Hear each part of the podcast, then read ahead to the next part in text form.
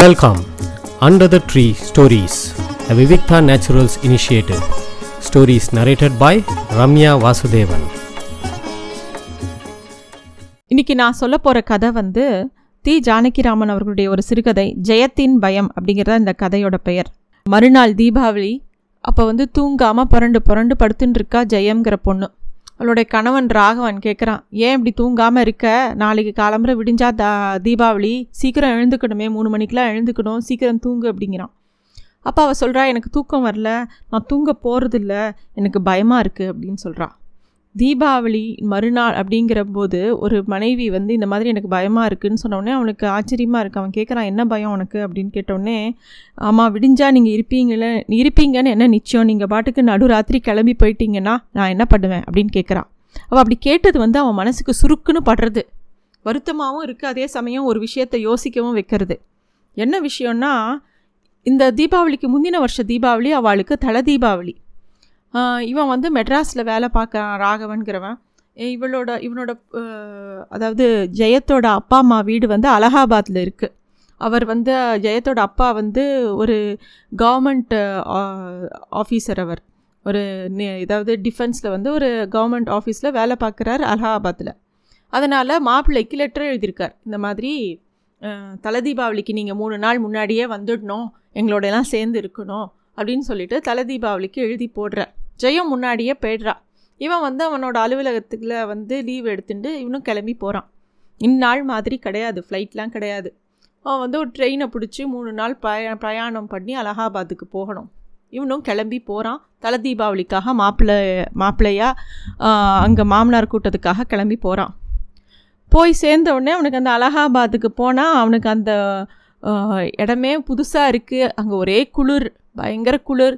இவனுக்கு அந்த குளிர் நடுங்கிறது வீட்டுக்கு போகிறான் வீட்டுக்கு போன அவங்க எல்லாரும் இவனை ரொம்ப பெருசாக உபசரிக்கிறாங்க. இவ ஜெயமும் ரொம்ப அழகாக அவனை கவனிச்சிக்கிறா. ஏன் உங்களுக்கு ரொம்ப குளிர்றதான்னு கேட்டவொடனே ஆமாம் அப்படின்னு சொல்லிட்டு அவன் மேலே கம்பளிலாம் போத்தின்னு இருக்கான். இருந்தாலும் அவனுக்கு குளிரிண்டே இருக்குது மாப்பிள்ளையை வாங்கோன்னு கூப்பிட்டுட்டு அவரோட மாமனாரும் எனக்கு ஆஃபீஸில் உத்தியோகம் இருக்குது நான் கிளம்புறேன். நான் என்னால் லீவ் போட முடியாது. நீங்கள் ரெஸ்ட் எடுத்துக்கோங்கன்னு சொல்லிவிட்டு அவரும் கிளம்பி போயிடுறார். ஸோ இவன் வந்து நடு ஹாலில் ஒரு இடத்த பிடிச்சிட்டு அங்கே ஒரு வந்து பெட்டை போட்டுட்டு பேசாமல் படுத்துக்கலாம். ஏன்னா மூணு நாள் அந்த ட்ரெயினில் பிரயாணம் பண்ணதே அவனுக்கு ரொம்ப கஷ்டமாக இருந்தது. ஏன்னா இவன் வந்து மெட்ராஸ்கார பையன். இவனுக்கு வந்து அந்த ட்ரெயினில் வந்து நிறைய இராணுவ வீரர்கள் அவன் எல்லோரும் வடமொழியில் பேசுறது எதுவுமே அவனுக்கு புரியலை. அந்த ட்ரெயினில் வந்த சாப்பாடெல்லாம் அவனுக்கு ஒத்துக்கலை. அந்த ஸ்மெல்லெல்லாம் அவனுக்கு பிடிக்கல. எப்படா ஊர் வந்து சேருவோன்னு சொல்லிட்டு அவன் கிளம்பி வந்திருக்கான். வந்தவன் வந்து படுத்து அந்த பெட்டில் படுத்துட்டு அவனுக்கு தூக்கமும் வரல. பல விஷயங்கள் யோசிச்சுட்டே இருக்கான். அப்போ ஜெயம் அங்கே வரா. வந்து என்ன குளிர் தாங்க முடியலையா அவங்களுக்கு அப்படின்னு கேட்டோடனே எப்படி தாங்க முடியும்? எனக்குலாம் இந்த பழக்கமே இல்லை. அப்படிங்கிறத அவன் சொல்லிட்டு சொல்கிறான் நீங்களாம் எப்படி வாயில் புடவை கட்டின்னு இப்படி ரொம்ப சாதாரணமாக நடமாடுறீங்க உங்களுக்குலாம் குளிர்லையா? அப்படின்னு கேட்குறான் அவள் சொல்கிறா எங்களுக்கு இதெல்லாம் பழகி போயிடுது அப்படின்னு சொல்லிவிட்டு அவளும் சொல்ல வேணும்னே இவனை சீன்றா. ஆமாம் என்னை பார்க்க வரணும்னா ரொம்ப லேஸில் வந்துட முடியுமா? இந்த குளிரெல்லாம் தாண்டி வரணும். ரயில் பிரயாணம்லாம் பண்ணிட்டு வரணும். சாதாரணமாக என்னை பார்த்துட முடியுமா? அப்படின்னு அவளும் இவனை கிண்டல் பண்ணுறான் அவனும் சிரிச்சுக்கிறான். சாதாரணமாக தான் இவன் ரெண்டு பேரும் பேசின்னு இருக்கா. அப்போ அவள் அவள் பார்க்குற அவன் காலெல்லாம் வெடிச்சு போயிருக்க அந்த குளிர் தாங்காமல் உடனே அவள் சொல்கிறான் நான் வேணால் என்னை தடவி விடட்டுமா? அப்படின்னு ஏதோ பேசின்னு இருக்கா. அவன் சொல்கிறான் மாமனாரத்தில் இருக்கிற மாதிரி அப்படின்னு சொல்கிறாங்களே அப்படின்னால இங்கே இருக்கிறதுனால எனக்கு ஒன்றும் பெருசாக வித்தியாசமாக எதுவும் தோணலை. எல்லாரும் வந்து மாமனார் வீட்டுக்கு போனால் அதுவும் தலை தீபாவளி போனால் பெரிய விஷயம் அப்படிங்கிற மாதிரி பேசுகிறாங்க எனக்கு அப்படிலாம் ஒன்றும் தெரியல அப்படிங்கிற மாதிரி அவன் பேசின்னு இருக்கான். அப்போ அவள் சொல்கிறா ஆமாம் உடுப்பு லாட்ஜில் சாப்பிட்றவாளுக்கு இதெல்லாம் ஒரு பெரிய விஷயமா தோணுமா? அப்படின்னு அவளும் பதிலுக்கு பதில் சொல்கிறா பதில்.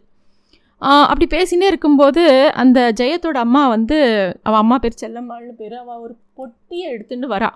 அந்த பொட்டியில் மாப்பிள்ளைக்கு உண்டான பரிசு பொருட்கள் தலை தீபாவளிக்கு வந்திருக்கார் அப்படிங்கிறதுனால தலை தீபாவளிக்கு அவருக்கு தங்கச்சங்கிலி ஒரு கைகடிகாரம் ஒரு அழகான கோட் சூட்டு பட்டு வேஷ்டி என்னெல்லாமோ வாங்கி வச்சுருக்கா. நல்லா அழகான ஒரு மோதிரம் இதெல்லாம் பார்த்துட்டே பார்க்குறான் அவ அவள் அந்த செல்லம்மாளுக்கு பெருமையாக இருக்குது எல்லா விஷயத்தையும். மாப்பிள்ளைக்கு கிட்ட காமிக்கிறது. ராகவனும் அதெல்லாம் பார்க்குறான் அவனுக்கு புரியறது. அவள் எல்லாம் வந்து அவள் அளவுக்கு மீறி இதெல்லாம் செலவு பண்ணியிருக்கா. எல்லாம் தன்னோட ஒரே பெண் அந்த ஜெயத்தோட நலனுக்காக ராகவனுக்கு பண்ணணும் அப்படின்னு ஆசையாக பண்ணியிருக்கா. அப்படின்னு சொல்லிட்டு எல்லா சீரியும் அவன் பார்த்துட்டே இருக்கான். பேசாமல் அப்படியே பார்த்துட்டே இருக்கவன் அவனுக்கு திடீர்னு அவனோட கல்யாண நாள் நடந்தது விஷயங்கள்லாம் மனசுக்கு வருது. அப்போ வந்து அவன் சொல்கிறான் ஆமாம் ரொம்ப செலவு தான் இது. ஆனால் இப்பொழுதெல்லாம் இவ்வளோ செய்கிறேலே கல்யாணத்தும் போது மட்டும் நல்ல பேர் வாங்கிக்கொள்ள வாங்கிக்கவே இல்லையே நீங்கள் கெட்ட பேர்னா வாங்கிட்டீங்க. அப்படின்னு அவனை அறியாமல் ஒரு வார்த்தை மனசில் இருந்த வார்த்தை அவன் வாயில் வந்துடுத்து.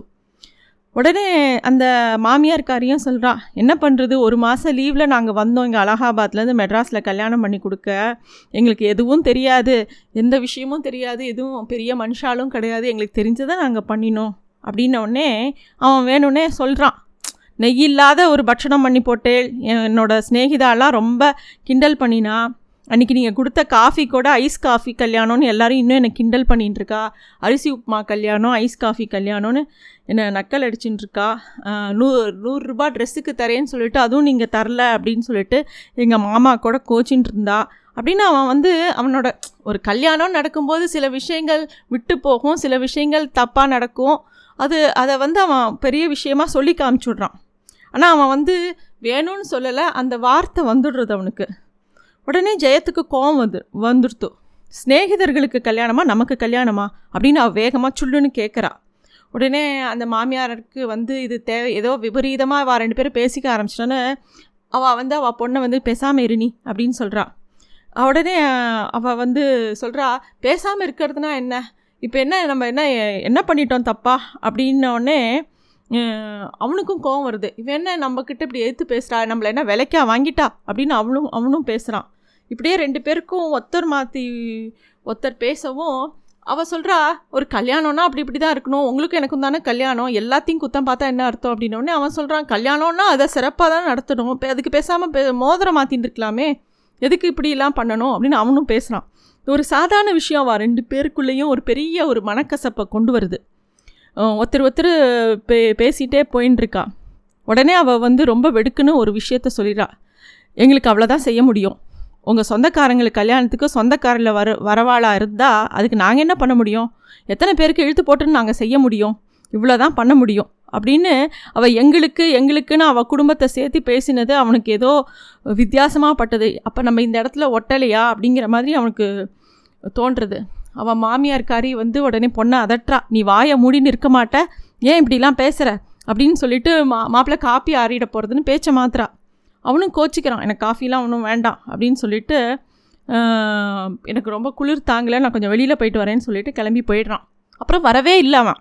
அலகாபாத்துக்கு தலதாப தல தீபாவளிக்குன்னு வந்தவன் வெளியில் போனவன் வரவே இல்லை.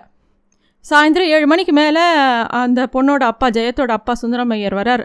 ஆஃபீஸ்லேருந்து வரும்போதே மாப்பிள்ளை உங்களுக்காக சினிமா பத்திரிக்கையெல்லாம் வாழ்ந்து வந்தேன்னு ஏதோ சொல்லிகிட்டே வரார். பார்த்தா மாப்பிள்ளையை காணும். நடந்த விஷயத்தெல்லாம் ஜெயமும் செல்லம்மாலும் சொல்கிறா சொன்ன உடனே மாப்பிள்ளைக்கு கோவமோ என்னமோ அப்போ போனவர் இன்னும் வரவே இல்லையே. உங்கள் பொண்ணுக்கு ஆனாலும் ரொம்ப வாய் துடுக்கு ஜாஸ்தி அப்படின்லாம் சொல்கிறார் இவருக்கா ரொம்ப கஷ்டமாக எடுத்த சுத்திரமையருக்கு ஜெயம் என்ன நீ இப்படி பண்ணிட்டமா அப்படின்னு சொல்லி அவரும் வருத்தப்படுறார். அவள் வந்து இந்த கல்யாண இந்த தலை தீபாவளிக்காக நிறைய ஏற்பாடு பண்ணியிருக்கா. வெளியிலேருந்து நிறையா வான வேடிக்கை வாங்கியிருக்கா. அப்புறம் வந்து பெரிய சமயக்காரன் அந்த ஊர்லேயே சிறப்பாக பண்ணக்கூடிய சமயக்காரனை கூப்பிட்ருக்கா நிறைய பக்ஷணங்கள் பண்ணணும்னு பெரிய பெரிய கடையிலேருந்து ஆர்டர் கொடுத்துருக்கா. மாப்பிள்ளையை காணும் அப்படிங்கினோடனே அவளுக்கு தெரியவே இல்லை. இவன் என்ன பண்ணிட்டான்? எங்கேயோ போயிட்டான். இவன் எங்கே போனானே தெரில இந்த ராகவன்கிற மாப்பிள்ளை. இவரா? அலகாபாத் முழுசாக தேடிட்டார் அந்த சுந்தரமர். எங்கே போனாலும் எங்கே போனாலும் அவன் காணும். என்னடா இது? இவன் இப்படி பண்ணிட்டானே அப்படின்னு சொல்லிட்டு ஆர்டர் பண்ண எல்லாத்தையும் கேன்சல் பண்ணிவிட்டு ஏதோ காமாசோமான்னு ஏதோ ஒரு பக்ஷணத்தை அவன் வந்து அப்போதைக்கு தீபாவளிக்கு எதுவும் பண்ணாமல் இருக்கக்கூடாதுன்னு ஏதோ பண்ணுறான் தீபாவளி அன்னைக்கு முதல் நான் இரவு அந்த தெருவே அப்படியே கந்தர்வலோகம் மாதிரி சிறப்பாக இருக்குது குழந்தையெல்லாம் மத்தா போடுறது எல்லாரும் சந்தோஷமாக இருக்கா. அப்போ தான் ராகவனுக்கு ராகவன் எங்கேயும் ஊருக்கு போகல அவன் அதே ஊரில் ஒரு சின்ன ஹோட்டலில் எடுத்துன்னு ஒரு ரூமில் தங்கின்னு இருக்கான். அந்த சந்து ஹோட்டலில் உட்காண்டு அப்போ தான் யோசிக்கிறான் நமக்கு எதுக்கு இவ்வளோ கோபம் வந்திருக்கு? நம்ம ஏன் இந்த வந்து அவளுக்கு நம்ம வந்து நம்ம ஸ்நேகிதா முக்கியம்னு பேசுகிறோம் அவளுக்கு அவள் அப்பா அம்மா முக்கியம் தானே அவள் எப்படி விட்டு கொடுப்பா? நம்ம ஸ்நேகிதாவை விட்டு கொடுக்காம ஸ்நேகிதாள் சொன்ன கமெண்ட்டெல்லாம் இல்லை அவளுக்கு சொன்னோம். யாரோ தூரத்து உறவு மாமா சொன்னதையும் ஸ்நேகிதாள் சொன்னதையும் ஒரு பெரிய விஷயமா எடுத்துட்டு அவளை பேசும்போது இவ்வளோ செய்கிற அப்பா அம்மா தன்னை வளர்த்துன இத்தனை வருஷம் வளர்த்த அப்பா அம்மா அவள் சப்போர்ட் பண்ணாமல் இருப்பாளா? அப்படிங்கிற ஒரு விஷயம் அவனுக்கு அப்போ தான் உரைக்கிறது. தீபாவளி அன்னைக்கு முதனா அவனுக்கு ரொம்ப மனசு கஷ்டமாயிடுது தான் பண்ணது தப்புன்னு உணர்றான். ராகவனுக்கு பொறுக்கலை. வேக வேகமாக கிளம்புறான். அந்த ஹோட்டல்காரன்கிட்ட வந்து நான் ரூமை காலி பண்ணுறேன்னு சொல்லிவிட்டு நேராக வீட்டுக்கு வரான். வீட்டுக்கு வந்த உடனே வீட்டு வாசல் நிற்கிறான் வாத்து வாசலில் நிற்கிற நின்னதை பார்த்தோடனே ஜெயம் அவனை பார்த்தவொடனே கத்திட்டா அப்பா அப்படின்னு. என்ன மாப்பிள்ள எங்கே போனேன் அப்படின்னோடனே வளர்றான் அந்த ராகவன். பனாரஸ் போயிருந்தேன் ஹிந்து காலேஜை பார்க்க. இப்போ இந்த ஏது வண்டி? அப்படின்னு அவர் கேட்டோடனே மத்தியானமே வந்துட்டேன். அப்புறமா இங்கே இருக்கிற ஒரு காலேஜுக்கு போயிட்டேன். அப்படின்னு ஏதோ சொல்கிறா இவ ஜெயத்துக்கா இவனை பார்த்த உடனே சந்தோஷம் துக்கம் அழுக எல்லாம் சேர்ந்து வருது. அவள் அப்படியே அழ் அழ் அழறா. அதுவும் கல்யாணத்தை ஐ மீன் அந்த தலை தீபாவளி அன்னைக்கு. அந்த லாலா மிட்டாய் கடையிலேருந்து நிறையா பக்ஷணங்களை திருப்பி வரவழைச்சு அந்த தீபாவளியை அவள் கொண்டாடினான் இப்போ இது மறு வருஷ தீபாவளி. என்ன பேசலை? போன வருஷம் மாதிரி நீங்கள் செய்து விட்டால் எனக்கு பயமாக இருக்கிறது என்றாள் ஜெயம். சத்தம் போடாமல் பேசேன் என்று ராகவன் அவள் வாயை அன்புடன் பொத்தினான். மாப்பிள்ளை நாழியாச்சே எழுந்திருக்கலாமே என்று கீழிருந்து குரல் வந்தது. ரெண்டாவது வருஷமும் அவள் வந்து அவள் அம்மா அப்பாவோடையே போன வருஷம் பண்ண தப்புக்காக இந்த வருஷம் சேர்ந்து கொண்டாடலான்னு வந்திருக்கா. அதாவது இந்த கதையை வந்து சாதாரண கதை தான். ஆனால் வார்த்தைகள் தேவையில்லாத இடங்களில் தேவையான தேவையில்லாத வார்த்தைகளை உபயோகிக்கும் போது ரொம்ப அழகான உறவுகள் கூட விட்டு போயிடுறது. அதை சொல்கிற மாதிரி இருந்தது இந்த கதை. இந்த கதையை அவசியம் படிக்க வேண்டிய ஒரு கதை. நன்றி. Thanks for listening to Stories Under the Tree, a Vivikta Naturals initiative.